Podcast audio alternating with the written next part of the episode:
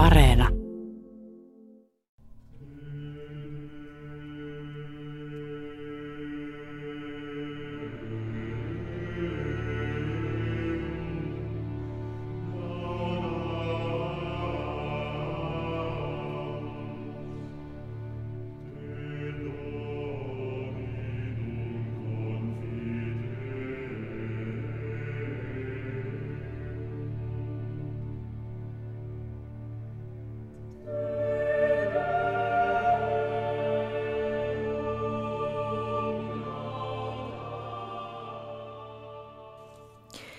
Mikä sai rikkaat ja köyhät, naiset ja miehet lähtemään keskiajalla täältä Pohjolasta katolisen maailman äärilaidalta pyhiinvaellukselle jopa tuhansien kilometrien päähän? Tätä pohdimme tämänkertaisessa Tiedeykkösessä. Kristinuskossa vakiintui jo hyvin varhain ajatus siitä, että uskonsa puolesta kuolleet marttyyrit tai muuten erityisen pyhää elämää viettäneet ihmiset pystyisivät toimimaan välittäjinä ihmisen ja Jumalan välillä. Koettiin, että vierailu näiden pyhien ihmisten haudoilla teki osalliseksi heidän pyhästä voimastaan ja tällä tavoin paransi sairauksia ja auttoi hädässä.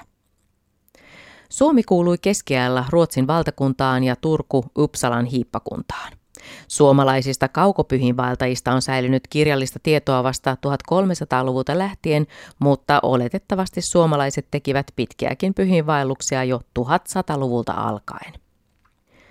Todennäköisesti jokainen kristitty osallistui keskiajalla jonkinlaiseen pyhinvaellukseen. Täällä Pohjolassa pyhinvaellusten erityispiiri olivat pitkät etäisyydet. Jo lähimpään kirkkoon saattoi olla matkaa ja paikallisten pyhimysten haudoille useita satoja kilometrejä. Mutta niinpä vain täältäkin lähdettiin kohti etelää aina pyhälle maalle asti. Tampereen yliopistosta löytyy useita keskiajan tutkijoita ja minä, Riikka Suikkari, tapasin heistä kaksi, historian professori Christian Krötslin ja yliopistotutkija Sari Katajala Peltomaan. Mikä sai ihmiset keskiajalla lähtemään pitkille ja raskaille pyhiinvaelluksille, Sari Katajala Peltomaa? No syitä oli tietenkin moninaisia ja tämmöinen niin kuin hengellisyys tai spiritualiteetti oli vain yksi niistä. Eli ne oli hyvin moninaisesti linkittyneitä myös niin kuin sosiaalisiin suhteisiin, jopa kaupankäyntiin ja politiikkaan. Mutta että yksi tärkeä oli tietenkin toive joko saada omalle kohdalleen ihme, pelastuminen tai paraneminen, tai sitten kiittää jo saavutetusta ihmeestä.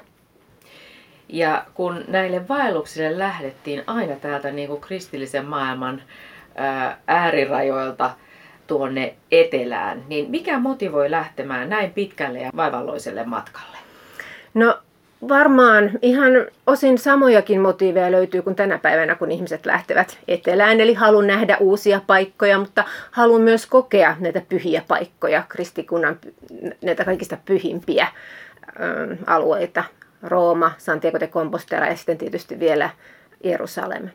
Kaikkihan eivät lähteneet vapaaehtoisesti, vaan pyhiinvaelluksia saatettiin myös antaa rangaistukseksi erilaisista rikoksista tai muusta tällaisesta. Että se on saattanut olla myös tämmöinen niin kuin, oikeustoimi, että on joutunut vaeltaan sinne toiselle puolelle Eurooppaa. No tämmöinen pyhiinvaellus tuonne kauas, niin se vaati paljon etukäteisvalmisteluja. Minkälaisia esimerkiksi? No totta kai täytyy järjestää ihan tämmöiset niin kuin käytännön asiat. Kuka huolehtii kotitilasta, ää, miten lasten tulevaisuus on turvattu. Myös esimerkiksi niin kuin testamentteja tehtiin, koska ei ollut ollenkaan niin kuin tavatonta, että matka saattoi todella jäädä sitten viimeiseksi. Ja siihen meni siis kävellen tai vaikka jotain kulkuneuvojakin käyttäen niin vuosia, jos sinne Euroopan toiselle puolelle vaellettiin.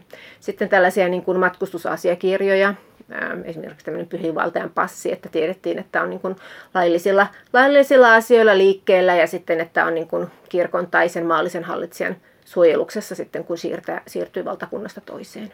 Ja mistä tällaisen suosittelukirjeen sitten sai? Niitä saattoi saada sieltä omalta, oman alueen kirkolliselta hallinnolta tai joskus myös niin kuin maallisilta hallitsijoilta.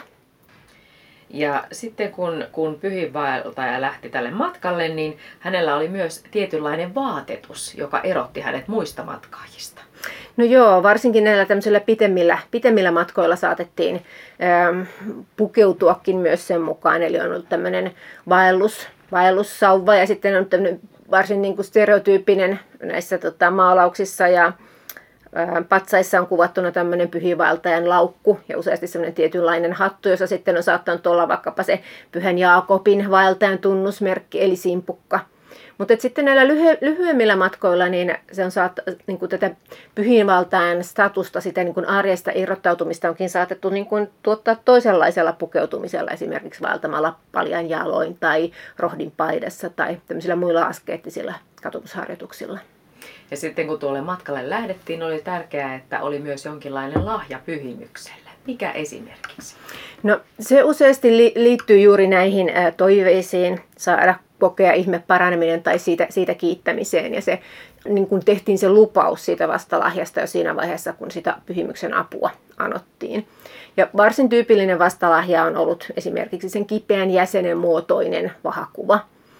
Eli kipeä, kipeä kättä esittävä, esittävä motiivilahja sitten annettiin, annettiin sinne pyhimyksen haudalle tai vastaavasti jalkoja, sormia, silmiä. näitä, näitä on laskeskeltukin näistä niin kuin kaikista ää, suosituimmista pyhiinvaelluskohteista ja siellä näitä on ollut niin kuin useita, useita tuhansia tai ainakin useita satoja ja sitten varakkaimmilla nämä tällaiset votiiviesineet on saattanut olla myös hopeaa tai muita arvometalleja.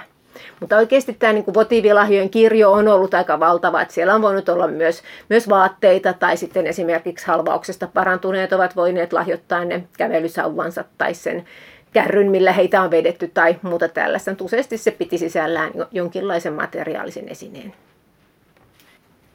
Koko keskiaika mielletään usein kirkon vahvan vaikutuksen vuoksi tämmöiseksi yhtenäiskulttuurin ajaksi. Mitkä seikat puoltavat tätä näkemystä yliopistotutkija Sari Katajala-Peltomaa? No totta kai ainakin tämmöinen niin kuin kirkon hallinnollinen, taloudellinen ja poliittinen valta. Eli voidaan ajatella, että kirkko on ollut tämmöinen niin kuin oma, oma valtakoneistonsa, joka on sitten näiden maallisten valtakunnan rajojen yli ulottunut. Sillä on ollut oma oikeus, oikeuslaitos, kanoninen oikeus, oikeusjärjestys ja myös niin kuin veronkanto-oikeus näillä, näillä alueillaan. Mutta niin kuin viime aikoina on myös niin kuin korostuneesti ymmärretty, että tämä on vähän tämmöinen niin kuin yksinkertaistettu kuva. Eli se on myös yhtä lailla niin kuin uskonnollisen äm, niin kuin heterogeenisuuden aikaa siinä mielessä, että uskoa elettiin hyvin eri tavalla eri puolilla Eurooppaa ja oli erilaisia näitä niin kuin uskonnollisia järjestöjä, jotka toivat tavallaan niin kuin oman, oman näkemyksensä siihen, miten sitä uskoa pitäisi elää. Liturgia oli vähän erilaista eri puolilla, eli kyllä variaatiotakin löytyi. Suomalaisessa tutkimuksessa on perinteisesti korostettu tätä keskeään uskonnollisuuden näitä erityispiirteitä täällä meillä. Mitä on korostettu? No on, on nähty sillä että kun Suomi on varsinkin näin niin kuin Euroopan mittakaavassa kristillistynyt varsin myöhään, niin on, on ajateltu, että se kristillisyys on täällä ollut aika ohutta, semmoinen vähän niin kuin pintakerros, semmoisen puolittaisen pakanallisen syvemmän kulttuurin päällä. Mutta että tätäkin on kyllä niin kuin viime aikoina kritisoitu, että on ajateltu, että tämä on ehkä vähän turhan suoraa otettu näiden reformaattoreiden polemiikki niin kuin siihen näkemykseen, että mitä se, mitä se keskiajan kristinusko oikeasti on ollut. Että kyllä me tiedetään nyt, että kirkko on hyvin vahvasti niin kuin vakiinnuttanut tämmöisen hallinnollisen ja kulttuurisen asemansa täällä ja ihmiset olivat kristittyjä ihan siinä kuin muuallakin Euroopassa. Totta kai se on ollut erilaista kristillisyyttä kuin tänä päivänä, mutta kristittyjä kuitenkin. Meidän päiviimme on säilynyt verrattain vähän pyhivaelluksiin liittyviä suomalaisia lähteitä ja tutkimuksessa käytetäänkin myös muun Euroopan materiaalia, esimerkiksi ihmekertomuskokoelmia ja Paavin kuurian dokumentteja. Pyhinvaelluksiin sisältyi aina lähtökohtaisesti askeesin vaatimus ja tämän vuoksi matkan ideaalisuoritustapa oli paljasjaloin kävellen, karkeisiin vaatteisiin puettuna ja vähin varustein. Varsinkin rikkaammat saattoivat kuitenkin helpottaa matkantekoa käyttämällä hevosia ja sen lisäksi osa pyhivailusta saatettiin suorittaa laivamatkoina. Keskiajalla vakiintui kolme suurta pyhivailuskohdetta, Jerusalem, Rooma sekä Pohjois-Espanjan Santiago de Compostela. Vaellukselle saatettiin lähteä myös vaatimattomista oloista. Historian professori Christian Krötzl. Pyhiväilläshän oli, oli lähtökohtaisesti suunniteltu myös sillä tavalla ja mahdollistettu sillä tavalla, että, että sinne pystyi lähettämään myös, myös köyhät, koska siinä oli rakennettu kirkon puolesta tämmöinen majapaikkaverkosto, jos oli hyväksytty pyhinväiltä ja statuksella ehm, ja oli joko papin tai pispan lupa tai vastaava tai muut dokumentit tai muut osoitukset siitä pyhinvaltajan statuksesta, niin sai yöpyä ilmaiseksi ja sai, sai ilmaista ruokaa ja, niin, ja sitten pääsi seuraavalle päivämatkalle ja seuraavan majataloon ja niin, niin se matka saattoi taittua ihan ilman omia varoja aina Roomaan tai Santiagoon tai Jerusalemiin saakka. Ja kun ajattelee noita aikoja, jolloin se matkustaminen on ollut todella, todella paljon vaivalloisempaa ja kestänyt tosi pitkään, niin sitten jopa köyhät ovat voineet vaeltaa juuri tämän systeemin ansiosta. Joo, joo tämä, tämä on, on semmoinen selkeä oivallus näistä lähteistä ja uudemmasta tutkimuksesta, että näin, näin on täytynyt olla ja, ja se todellinen osuus sitten, mikä oli köyhempien ja, ja osuus, niin, niin se on mahdotonta lähteä sitä selvittää, mutta kuitenkin heitä, heitä pystyi menemään ja heitä todistettavasti meni Suomestakin Roomaan saakka ja, ja, ja kaukaisiin paikkoihin. Pyhimyskultin keskeinen elementti olivat reliikit eli pyhäinjäännökset. Juuri niillä uskottiin olevan erityistä voimaa parantaa sairauksia ja auttaa pinteessä. Tällaisia pyhäinjäännöksiä olivat esimerkiksi luun tai vaatteen palaset. Myös niiden kanssa kosketuksissa olleita aineita, kuten vettä, öljyä tai tomua, kannettiin mukana suojeluksen toivossa. Näitä reliikkejä hankittiin kirkkoihin kaikkialle kristikuntaan. Pyhäinjäännöksiä säilytettiin relikvaarioissa eli pyhäinjäännöslippaissa, jotka olivat kallisarvoisia ja upeita ja kenties näyttävimpiä esineitä, joita keskeään ihminen koskaan pääsi näkemään. Myös esimerkiksi pyhimyksen hampaan ylivirrannut vesi kelpasi pyhäinjäännökseksi ja vedessä uskottiin olevan parantavaa voimaa. Niinpä tuota vettä pullotettiin pyhiin vaeltajia varten. Tämä relikkikäsite laajeni sitten hyvinkin paljon kohti kohti keskeään loppua ja oli sitten verrattain laaja tosiaan sitten keskeään, keskeään loppupuolelle ja mahdollisesti tavallaan tämmöisten, tämmöisten relikkien siirtämisen. Ja se oli sitten ihan kirkon oppien mukainen vaatimuskin, että jokaisen kirkon alttarin alla piti olla vähintään yksi, mutta, mutta de facto sitten, sitten laajempikin määrä näitä relikkejä. Samoin jos oli vähänkin isompi kirkko, niin siellä oli sivualttareita ja sielläkin alttareiden alla tai alttarikaappiin kätkettynä tai vastaavassa paikassa, niin piti olla yksi tai, tai, tai useampi relikki. Ja Roomassahan meillä on kirkoissa, kirkkojen ulkopuolella on vieläkin kiven hakattuna niitä varhaiskeskeään ja sydänkeskeään niitä kiven hakattuja luetteloita niistä, niistä kymmenistä tai saroista relikeistä, jotka siellä ja siellä sija etsivät. Ja nämä reliikit sitten nimenomaan vetivät puoleensa ihmisiä. Joo, koska siinä oli se käsitys erittäin vahva, että tämä läheisyys oli se vaikuttava tekijä. Eli mitä lähemmäs päästiin tämmöistä relikkiä, joko kaikkein vahvimmin tietysti pyhimyksen hauta, itse hautapaikkaa tai sitten jotain häneen liittyvää relikkiä jossain muualla, niin mitä lähemmäs päästiin sitä, niin suurempi sitä suurempi se auttava vaikutus oli. Ja tähän, tietysti tähän ajatukseen perustui ja perustuu vieläkin se katolisessa kirkossa käytössä oleva tapa, että relikkiä saatetaan sitten tiettynä pyhimyksen juhlapäivänä tai, tai, tai muun, muunlaisena juhlapäivänä, niin, niin relikkiä saatetaan ottaa sieltä paikasta irti ja tietysti tämmöisessä hienossa relikkikotelossa tai relikkiastiassa, koroilla koristetussa relikkiastiassa saatetaan sitten kuljettaa kulkuessa – kirkon ympäri tai korttelin ympäri, jolloin tämä koko kaupunkikortteli saa, saa voimaa siitä, tai, tai jonkun vielä laajemman kaupunkin muurien ympäri tai, tai vastaava, että tämmöistä käytäntöä oli, oli pitkin keskiaikaa ja on sinänsä vieläkin. Meille on säilynyt hyvin varhainen 1100-luvun puolivälistä oleva islantilaisen benediktiini-apotin reittiselostus. Siinä tämä apotti Nikolaus kuvaa värikkäästi pyhinvaellusreittiä Islannista Norjan, Tanskan, Saksan ja Sveitsin kautta Roomaan ja sieltä aina pyhään maahan asti. Sen lisäksi, että apotti selostaa omaa vaellustaan, kyseessä on myös matkaupas tuleville vaeltajille. Professori Christian Krötzl jatkaa. Tämä tekee tästä tutkimuksellisesti erittäin mielenkiintoisen. Siinä on sitten tämmöistä viittausta myös, myös ihan tämmöiseen pohjoismaalaiseen tai pohjoismaalaisen silmin katsottuun maantieteeseen. Eli, eli viikingit tai varjaakithan olivat liikkuneet Euroopassa ja Euroopan rannikkoja pitkin ja Välimerellä jo, jo oikeastaan ennen kristillistymistään tekemässä näitä ryöstömatkoja ja, ja retkiä pitkin, pitkin rannikkoja.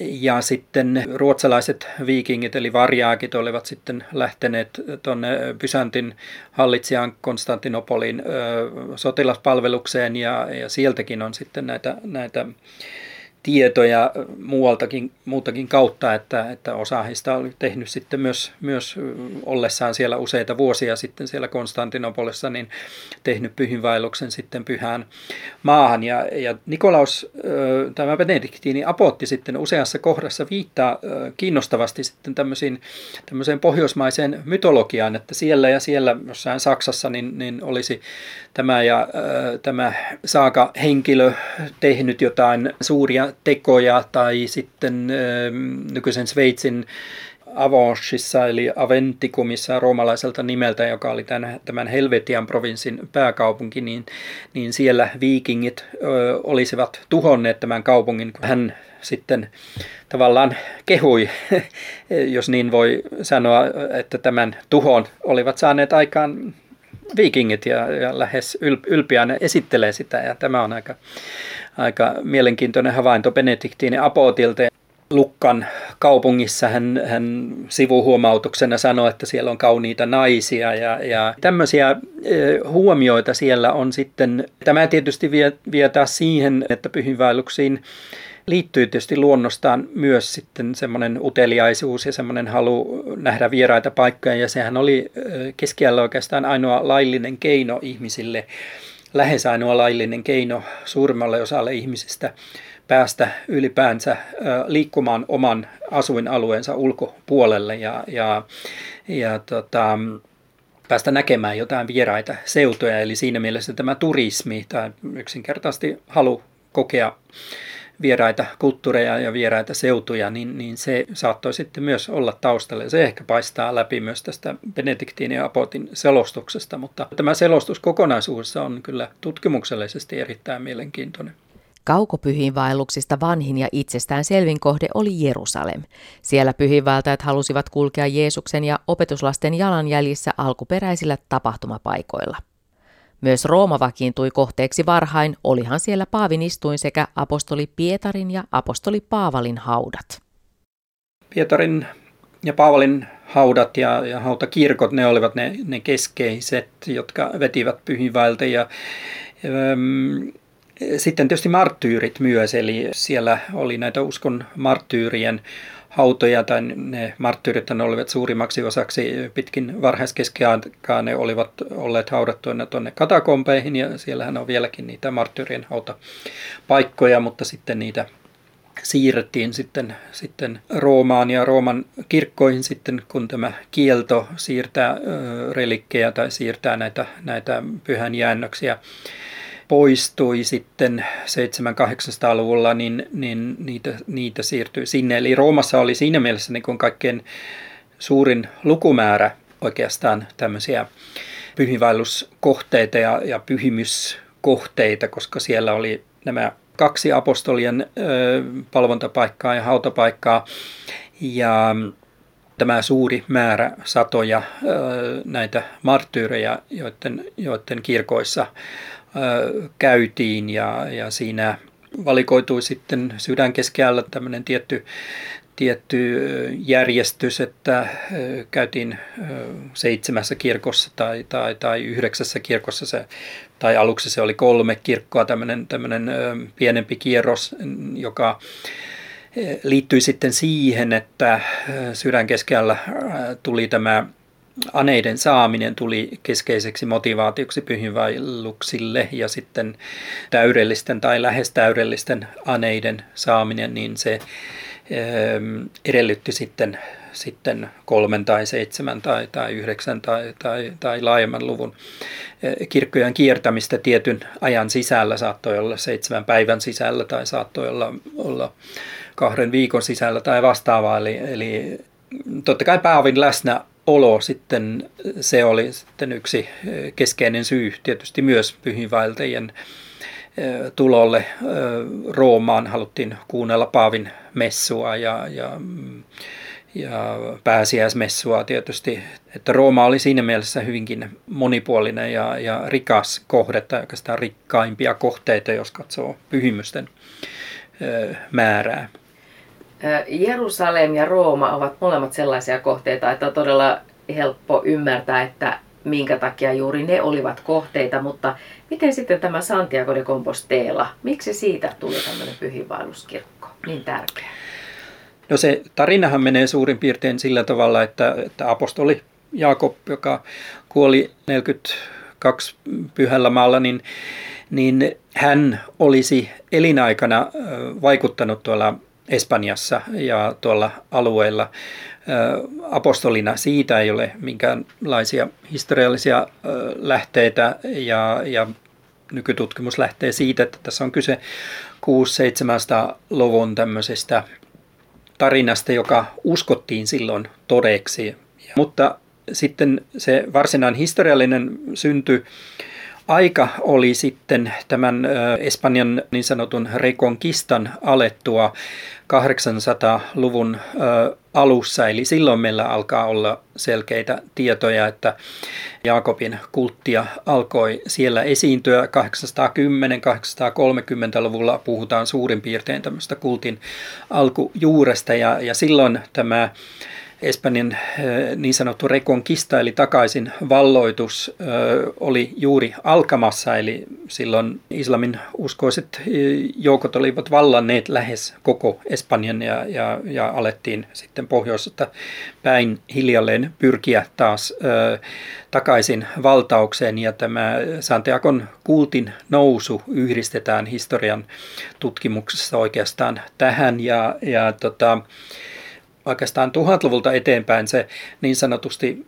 kasvoi eksponentiaalisesti tai, tai räjähti ja siitä, siitä lukumääräisesti ja siitä tosiaan tuli Euroopan kaikkein suosituin tämmöinen kaukopyhinvaelluspaikka. Ja se liittyy osittain tähän rekonkistaan, eli, eli tälle Jaakobille luotiin myös semmoinen rooli, että se auttoi sitten näitä sotajoukkoja tässä, tässä Espanjan takaisin valloituksessa, suojeli sotajoukkoja siinä.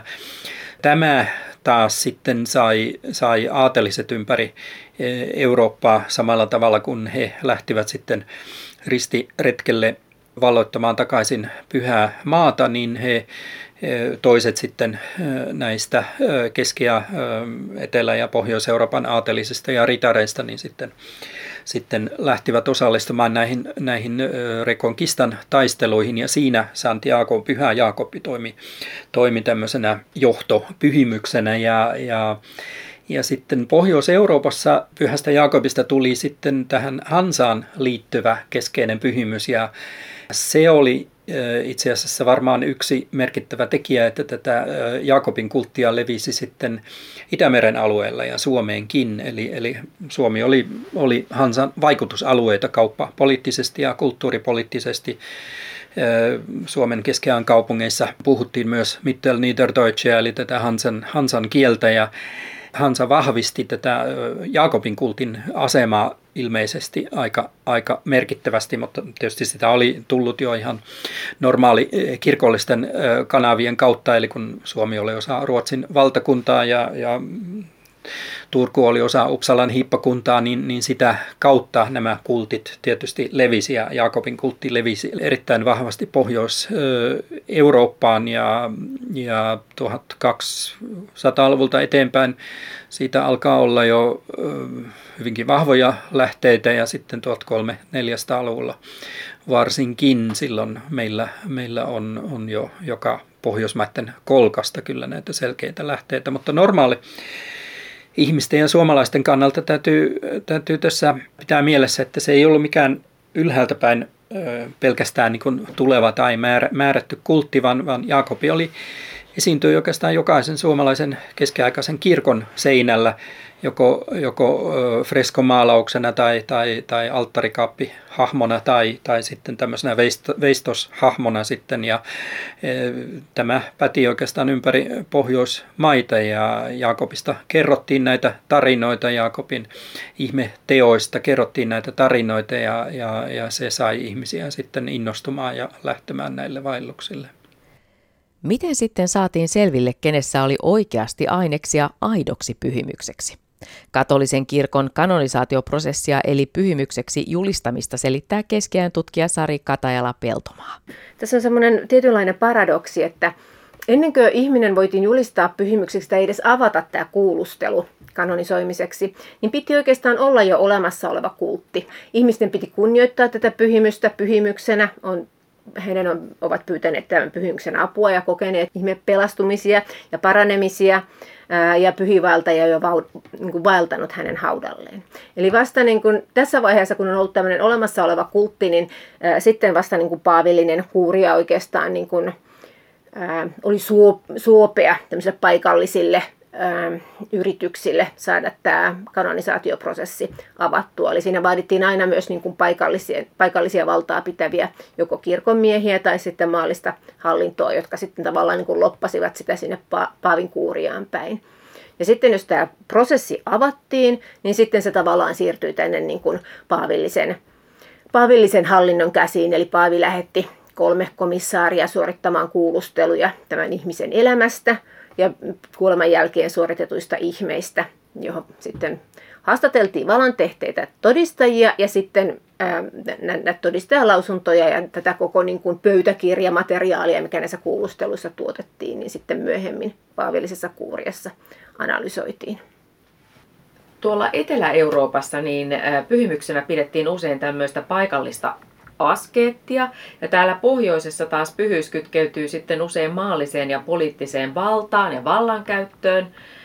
Kerrotko pohjoisten pyhimysten taustoista? Minkälaisia pyhimyksiä täällä oli? No, täällä on tyypillisesti pyhimyksenä kunnioitettu paikallisia piispoja tai, tai kuninkaita tai muuta aatelista, että tämä meidän oma pyhä Henrikkimmehän on oletettavasti tai väitetysti ollut piispa. Ja myös Ruotsin puolella tiedetään, että kanonisaatioprosesseja on avattu kahdesta piispasta, Brynolfista ja Nikolauksesta. Norjan kuningas Olavi oli ehkä, tai oli yksi tämmöinen niin suosituimmista pohjoisista pyhimyksistä ja Pirkitta ja hänen tyttärensä Katariina, josta myös avattiin kanonisaatioprosessi, vaikka Katariina ei sitten koskaan kanonisoitukaan, niin ovat molemmat niin aatelisia sukujuuria löytyy kummaltakin. No mistä tämä sitten kertoo, että tuolla etelässä oli enemmän näitä askeetteja ja sitten taas täällä pohjoisessa oli tämmöisiä valtaa pitäviä ihmisiä?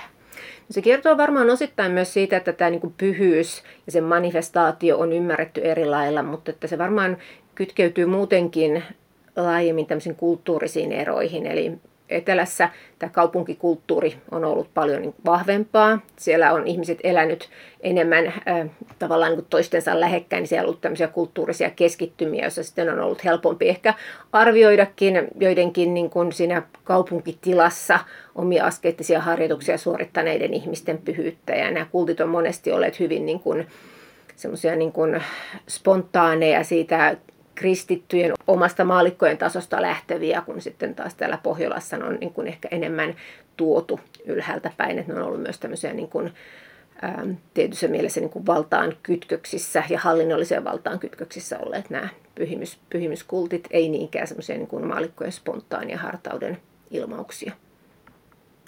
Mitä voit sanoa keskiaikaisen maailmankuvan kaksijakoisuudesta, johon liittyvät vahvasti sekä pyhä että paha? No ne on keskiajalla olleet niin kuin aivan välttämättömiä toistensa, toistensa edellytykselle ja olemassaololle.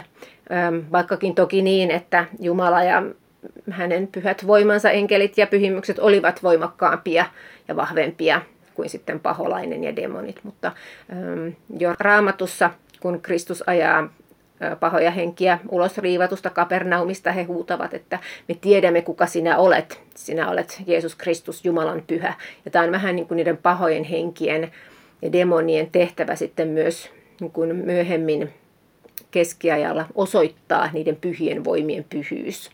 sillä tavallaan kuin omalla tappiollaan ja omalla häviöllään heille. He korostavat sitä pyhyyttä, mutta semmoinen niin kuin välttämätön käänteiskuva kuitenkin. Yliopistotutkija Sari Katajala Peltomaa, sinä olet ottanut tutkimuksissa tämmöisen uuden näkökulman näihin pyhiinvaelluksiin osana elettyä uskoa. Miten tätä voidaan ylipäänsä tutkia? No, eletty usko tarkoittaa sitä, että ää, ei nähdä sellaista hyvin tarkkaa niin kuin hierarkiaa, kirkon oppien, hierarkioiden, toisaalta niin kuin oppineiden kirkonmiesten tai maalikoiden välillä, vaan katsotaan sitä, että miten ihmiset elivät uskoa arjessaan. Ja nimenomaan tällaisten erilaisten rituaalien, tapojen, eleiden, kertomusten kautta. Eli kiinnitetään niin kuin mielenkiinto ja katse tällaisiin pieniin arjen asioihin ja katsotaan, että miten, miten se kertoo siitä ihmisten uskomusmaailmasta ja heidän arjestaan ja hierarkioistaan. Se niin kuin pitää sisällään tällaisen perusymmärryksen tai ajatuksen siitä, että usko on myös sosiaalinen prosessi. Että se on nimenomaan sitä tuotetaan ja se koetaan ja eletään ja koetaan vuorovaikutuksessa siinä omassa yhteisössä. Että se ei ole sellainen ää, yksityinen, intiimi, mielensisäinen asia, kun ehkä tänä päivänä helposti mielletään. Mitä olet saanut selville sitten tässä tutkimuksessa? No, että usko ja esimerkiksi pyhiinvaellukset ovat hyvin voimakkaasti linkittyneinä vaikkapa lasten sosiaalisaation, siihen miten lapsia opastetaan yhteisön jäseniksi ja nimenomaan siihen tulevaan rooliin tietyn sosiaalisen statuksen omaavina miehinä ja naisina tulevaisuudessa siinä yhteisössään. Pyhiinvaellukset on, myös tapa ää, esittää ja tehdä näkyväksi muille vaikkapa sukupuolitettuja ennakko-odotuksia siten, miten ihminen, ihminen ne täyttää, vaikkapa sitä, että miten hän on hyvä hoivaava äiti, kun lapsi on pelastunut juuri hänen avun pyyntörukouksellaan ja nyt ollaan kiitos pyhinvaelluksella pyhimyksen haudalle. Toisaalta pyhinvaellukset ovat myös tapoja esimerkiksi osoittaa poliittisia liittolaisuuksia ja muuta tällaista, että niiden kautta pystyy niin kuin eletyn uskon tematiikan ja sen pyhiinvaelluksiin liittyvien rituaalien kautta pystyy tutkimaan hyvin, hyvin laajoja kokonaisuuksia. Palataan näihin vielä, mutta, mutta tässä vaiheessa tämä Pyhän Henrikin legenda on ainoa Suomessa syntynyt pyhimyksen elämästä ja ihmeistä kertova lähde. Millainen on tämä Henrikin tarina? No Henrik, hän, hän on oletettavasti joidenkin lähteiden mukaan ollut englantilaissyntyinen piispa, joka on tullut alun perin Ruotsiin ja sieltä Ruotsin kuningas Eerikin kanssa Suomeen käännytystyöhön. Eerikin palattua hän jää tänne jatkamaan käännytystyötä ja kokee sitten kuoleman Köyliöjärven jäällä, kun Lalli, Lalli hänet surmaa. Tämä on, on se semmoinen perus, perusmuoto siitä, joka kiersi keskiajalla – tämmöisenä latinankielisenä kirjoitettuna versiona, mutta sitten varsin pian nopeasti myös tämmöisenä kansankielisenä tarinana Henrikistä. Ja Henrikistä tuli sitten suosittu pyhimys. Henrikistä tuli Suomen kansallispyhimys ja myös Ruotsin valtakunnan patronus, mutta häntä ei koskaan virallisesti kanonisoitu. Hänet on kanonisoitu tällainen niin kuin tämän käytännössä olevan kultin kautta, Piem kultus. Pyhään Henrikiin liittyy muun muassa seuraavanlainen mainio tarina. Turkulainen kaniikki on Länsi-Jotanmaalla vierailulla papi, papin luona ja he syövät siellä hyvää illallista ja illallisen jälkeen ää, tämä turkulainen haluaa kohottaa maljan omalle ää, taivaalliselle välittäjälleen, patronukselleen ja ää, haluaa juoda maljan siis pyhälle Henrikille. Ja länsijotamainen isäntä nauraa, että eihän Henrikki mikään pyhimys ole. Että no, suuttukoon minulle nyt sitten, jos pystyy, jos hän kerran on pyhä. Ja tästä seuraa sitten tietenkin niin, että no Henrik suuttuu ja osoittaa voimansa niin, että isäntä saa kovat vatsakivut ja vatsaturpoa aivan mahdottomaksi seuraavana yönä. Tätä ei siis suinkaan selitetä millään ruoansulatusvaivoilla tai närästyksellä, vaan tämä on Henrikin rangaistus tästä epäkunnioittavasta käytöksestä. Ja isäntä ymmärtää, että nimenomaan tämä on Henrikin rangaistus. Hän katuu ja lupaa jatkossa olla Henrikin devotti ja viettää hänen juhlapäiväänsä aina. Ja minkä takia tällainenkin rankaisuihme on sitten kirjattu ylös? No se voi osaltaan äh, olla tärkeä niin kuin esimerkki siitä, että kuinka pitkälle niin kuin Henrikin kultti on levinnyt tai leviämässä. Että aluksi ehkä täällä Länsi-Götamaalla ei oltu vielä niin suosiollisia, mutta hekin ymmärtävät tämän. Toisaalta se saattaa juuri liittyä myös tähän niin kuin, äh, pyhyyskäsitykseen, siis siitä, että se on manifestaatio Henrikin pyhyydestä nimenomaan siitä, että hän pystyy käyttäytymään niin kuin pyhimykset tässä pohjoisessa kontekstissa käyttäytyvät. Suomalaisia pyhinvaelluskohteita olivat muun muassa edellä mainittuun Pyhän Henrikin kulttiin liittyneet Köyliön ja Nousiaisten kirkot sekä Turun tuomiokirkko. Turun katedraalista onkin löytynyt suuri määrä pyhiä esineitä ja pyhien ihmisten reliikkejä. Myös Pyhän Birgitan luostari Naantalissa sekä Rengon Pyhän Jaakobin kirkko ja Hattulan Pyhän Ristin kirkko houkuttelivat vaeltajia. Hattulassa vaeltaja pääsi näkemään Pyhän Ristin reliikin. Kirjallisia lähteitä näistä vaelluksista on säilynyt vain vähän. Historian professori Christian Krötzel. Hattulasta on tämmöinen yksi lähde, mutta se on erittäin painava ja siinä puhutaan tästä unionikuningatar Margaretan testamentista 1400 10-luvulta 1411 12 siitä, siitä on eri versioita, mutta hän teki tämmöisen testamenttilahjoituskirjeen, jossa hän antoi tanskalaisten sistersiläisluostarien apoteille kahden merkittävän Sooroin ja Esromin sistersiläisluostarin apoteille antoi 2000 Lübeckin markan summan, joka oli huikea summa sen ajan olosuhteissa. Heidän tehtävä oli sitten varustaa kahden vuoden sisällä noin 130 pyhinvaeltajaa yli 40 eri kohteeseen. Ja siinä oli klassiset paikat, eli nämä peregrinationes majores, eli Rooma, Santiago ja Jerusalem ja sitten lähestulkoon koko kirjo ö, muista tunnetuista, eli siellä oli Aachenit ja Kölnit ja, ja ja, ja niin eteenpäin, baarit. Ja, ja sitten oli Pohjoismaistakin oli useita kohteita, Uppsalaa ja Erikkiin liittyä ja, ja Knutiin liittyvät Tanskan kohteet ja, ja, ja muita kohteita, Trondheim tietysti, Olavi, Nidaros ja sitten oli viisi näitä ähm, Pyhän Ristin kirkkoja Pohjoismaissa ja niiden joukossa oli sitten Hattula myös. Ja tota, tämä on oikeastaan ainoa kirjallinen lähde, joka meillä on säilynyt Hattulasta, mutta Hattulahan on mahtavasti säilynyt hieno, ähm, hieno eurooppalaisessa mittakaavassakin äh, erittäin merkittävä näiden freskomaalausten takia, joka on säilynyt tässä keskiaikaisessa asussaan 1400-luvun lopun asussaan. Ja, ja varmasti sinne tehtiin pyhinvaelluksia ja tämän Margaretan testamentin perusteella voi, voi melkein laskea, että silloin kaksi vuotta sen laatimisesta, niin, niin joku sisteriseläismunkkien pieni retkikunta sitten suuntasi kulkunsa Tanskasta Suomeen ja, ja, ja kävi Hattulassa, mutta paljonko se merkitsi sitten muiden pyhinvaeltajien käynneissä, niin, niin, niin se on täysin arvailujen varassa, eli tämmöistä mitään tarkempaa tietoa ei tästä pysty antamaan. Hattulan Pyhän Ristinkirkon upeissa kattomaalauksissa kuvataan muun muassa sitä, kuinka keisari Konstantinuksen äiti Helena löysi Pyhän Ristin ja toisen mukanaan Konstantinopoliin. Pyhän ristin kultti voimistui kaikkialla Euroopassa ja jokaisessa Pyhän ristin kirkossa tuli olla Pyhän ristin kappale ja näin oli myös Hattulassa. Pohjoismaissa suosituimmat pyhivaelluskohteet olivat Pyhän Birgitan hauta Vadsteenassa Ruotsissa ja Pyhän Olavin kulttipaikka Trondheimissa Norjassa. Legendan mukaan Olavi olisi toiminut viikinkipäällikkönä ja vaikuttanut muun muassa Espanjan rannikolla Santiago de Compostelan lähistöllä heinäkuussa 1030 niin, niin hän kuoli tämmöisessä taistelussa Stiklestaatissa, eli Trondheimin, Nidarosin tai nykyisen Trondheimin lähistöllä.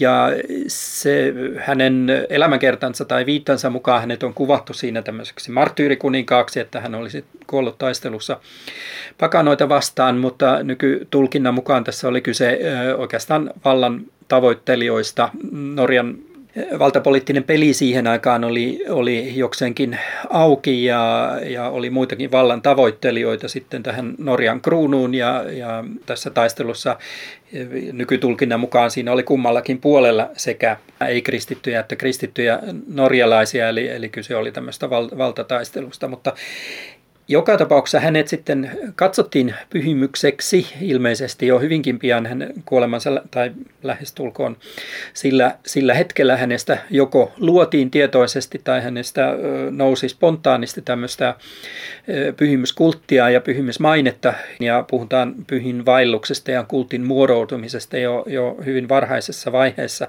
Kuinka paljon se oli tämmöistä tietoista kultin rakentamista, se on tutkimuksessa auki, auki olevaa juttua, mutta mutta siitä on säilynyt hyvinkin mielenkiintoinen um, ihmikertomuskokoelma, eli kun jokaiseen pyhimykseen melkein liittyy tämmöinen posthuumien eli kuoleman jälkeisten äh, ihmettekojen äh, lista ja, ja luettelo, niin, niin hänestä tämmöinen sitten, sitten äh, on säilynyt äh, 1100-luvulta. Siinä on eri kerrostumia ja, ja se sementoi ilmeisesti tämä kokoelma, niin se sementoi hänen, hänen mainettaan sitten ympäri Pohjoismaita. Ja se johti sitten oikeastaan jo aika varhaisessa vaiheessa 1100-luvulla varmaan tämmöisen laajaan kulttiin koko Itämeren alueelle ja sitten tuli Hansan vaikutus 1100-luvun loppupuolella ja 1200-luvulla erittäin vahvasti ja Hansan piirissä Olavi saavutti sitten myös erittäin tärkeän pyhimyksen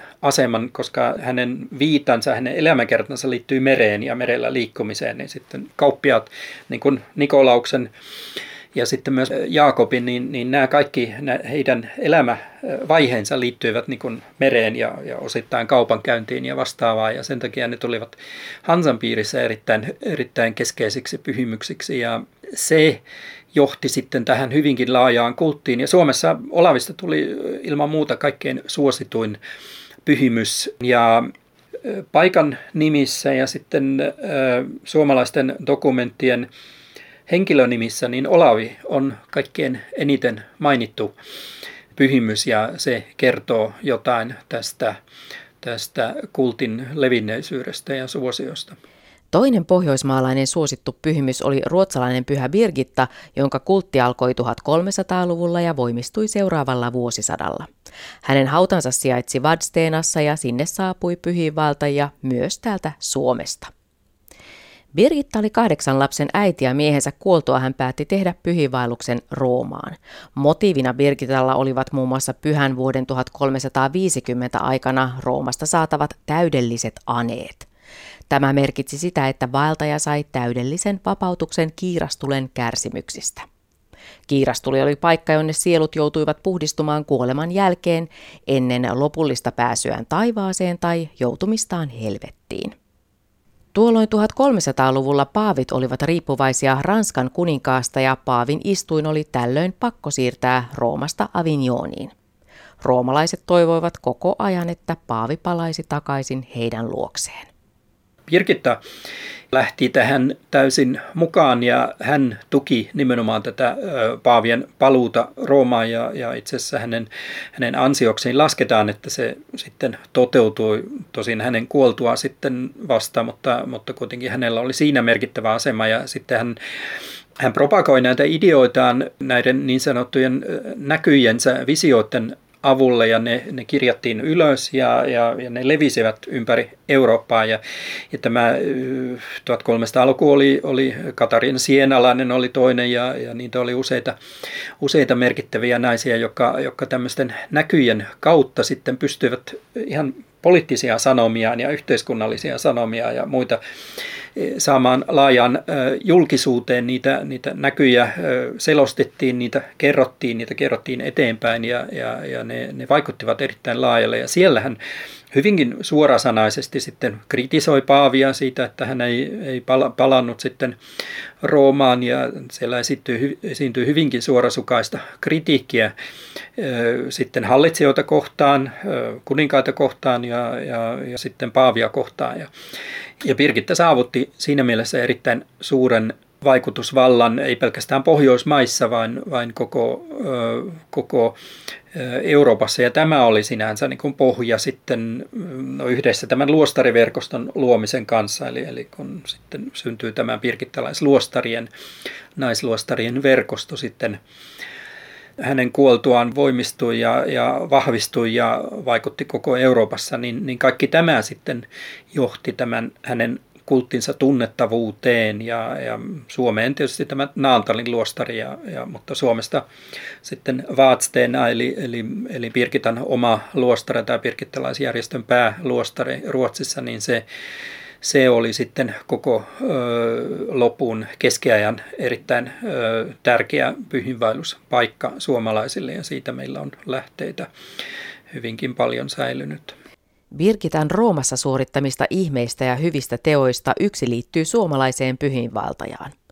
Birgitan ilmestysten kuudennessa kirjassa kerrotaan, että Turun hiippakunnasta saapui Roomaan eräs mies, joka ei osannut lainkaan kieliä. Mies olisi halunnut ripittäytyä, mutta kukaan Roomassa ei ymmärtänyt hänen puhettaan ja niinpä tämä kääntyi Birgitan puoleen. Tuolloin vapahtaja ilmestyi Birgitalle ja neuvoi tätä kertomaan suomalaiselle miehelle, että pelkkä ripittäytymisen aikomuskin riittäisi. Mikäli mies kuolisi paluumatkallaan Suomeen, hän voisi luottaa pääsevänsä taivaaseen. Tämä tarina kertoo, että myös tavallinen suomalainen pyhinvaltaja saattoi suunnata kulkunsa aina Roomaan asti. Maailma oli auennut myös Pohjolan asukkaille. Filosofian tohtori Sari Katajala-Peltomaa kertoo esimerkin pyhän Birgitan voimasta ja väkevyydestä. Kyseessä on nuoren naisen tapaus, joka on kirjattu Birgitan kanonisaatioprosessiin. 1370-luvulla Vadsteinan läheisyydessä asusti nuori vaimo Kristiina, jota paholainen kiusasi.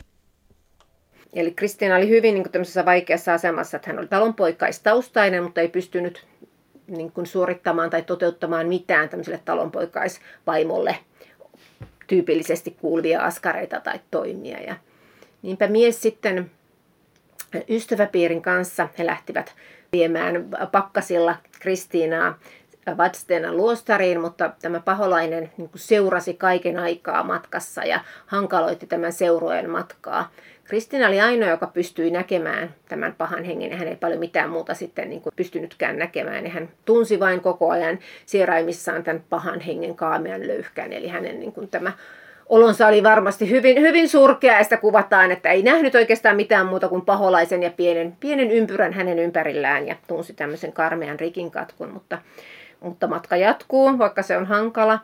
Ja lopulta he päätyvät sinne Vadsteenan luostarin portille, jossa Pirkitan, Pirkitan hauta ja reliikit sijaitsevat, mutta että tällöin, tällöin paha henki ottaa sitten vähän järeämmät aseet käyttöön ja yrittää kaikin voimin estää Kristinan pääsyä sinne haudalle. Ja siellä haudalla sitten pirkittalaisveljet ja sisaret laulavat hymnejä Pirkitan ylistykseksi, mutta paha henki on aika niin kuin sitkaasti ajettavissa pois, että peräti viikko menee siihen ennen kuin nämä Pirkitan pyhät reliikit toimivat. Ja vasta siinä oikeastaan siinä vaiheessa tämä pelastuminen tapahtuu, kun Pirkitan entinen rippiisä tuo Pirkitan pään, eli tämmöinen päärelikvaario pyhän jäännöksen ja asettaa sen sitten Kristinan päälle ja samoin kaulalle asettaa sellaisen hopeisen ristin, joka Pirkitalla itsellään on ollut mukana pyhällä maalla, jonka hän on asettanut pyhälle haudalle. Niin tämä on sitten tarpeeksi, tarpeeksi pyhyyttä ympäröimään Kristiinaa, niin se paha henki lopulta, lopulta valittaen poistuu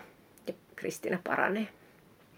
Mitä tämä tarina kertoo meille tästä keskiaikaisesta ajattelutavasta? No se kertoo ensinnäkin sitä, että pyhä ja paha on aika konkreettisesti läsnä. Ja pahat henget on niin kuin myös semmoinen selitysmalli myös maalikoille.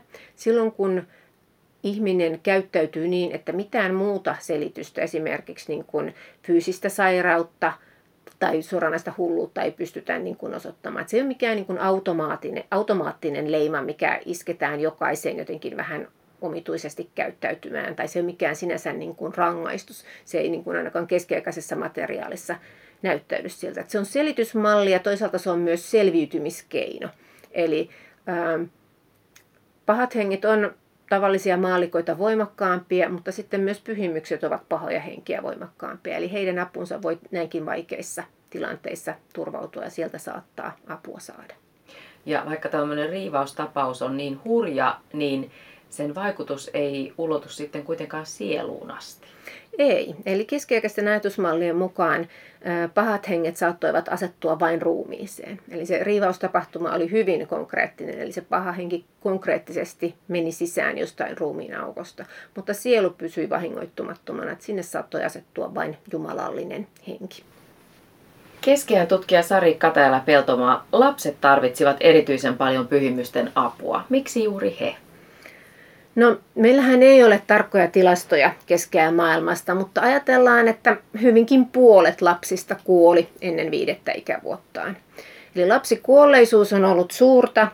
Tähän päälle sitten kaikki erilaiset taudit, joita huono hygienia on aiheuttanut ja toisinaan varmasti myös niin kuin heikko ravitsemus.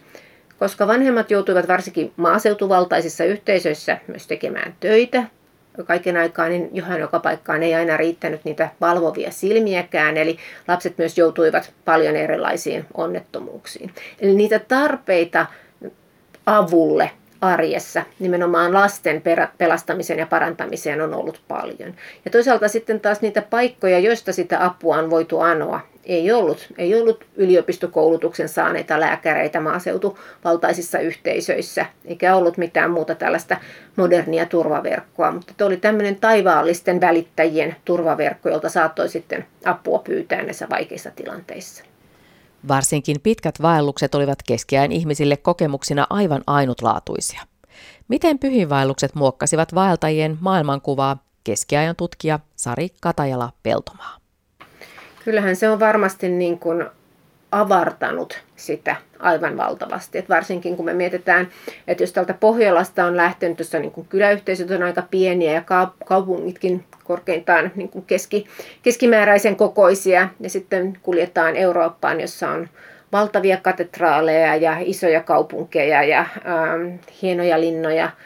Kielet vaihtuu aivan tyystiin ja ilmasto vaihtuu aivan tyystiin, niin onhan se niin kuin, kyllähän se niin kuin ihan tänä päivänäkin todetaan, että matkailu avartaa. Tämä on ollut aivan varmasti totta silloin keskiajalla ja vielä niin kuin suuremmassa mitassa, koska se ei ollut ihan tämmöinen niin kuin kaukopyhivaellukset kuitenkaan ihan jokaisen ulottuvilla tai ihan jokaisen mahdollista suorittaa. No sillä oli varmasti myös sitten merkitystä, että kun pyhiinvaeltaja palasi tuolta etelästä takaisin tänne Pohjolaan, niin miten hänet otettiin vastaan täällä omassa yhteisössä? Useasti pyhinvaeltajat ostivat tietynlaisia pyhinvaellusmerkkejä niiltä paikoilta, joissa he ovat käyneet. Ja tiedetään esimerkiksi näitä Pyhän Jaakon simpukoita, että on löytynyt täältä meiltäkin, ja muita, muitakin pienempien pyhinvaelluskeskusten merkkejä on säilynyt Suomesta. Eli ajatellaan, että niitä on saatettu ehkä pitää vähän tällä niin kuin kunniamerkkien tavoin, että olen käynyt, että ne on saatettu pistää myös hautaan, hautaan mukaan. Tai sitten ne on saatettu niin kuin lahjoittaa myös niin kuin kirkolle, kun on päästy tavallaan kiitokseksi turvallisesta kotiinpaluusta.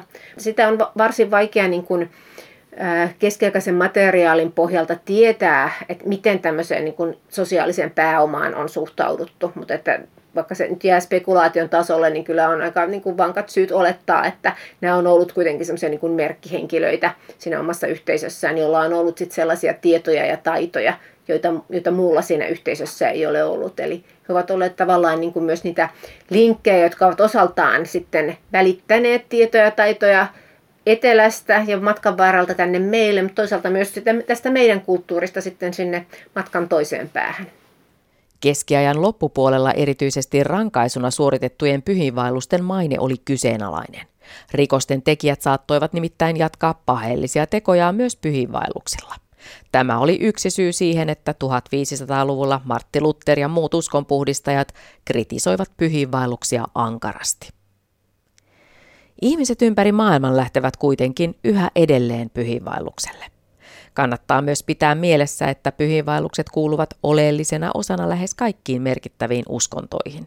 Kristinuskon lisäksi juutalaisuuteen, islaminuskoon, buddalaisuuteen ja hindulaisuuteen.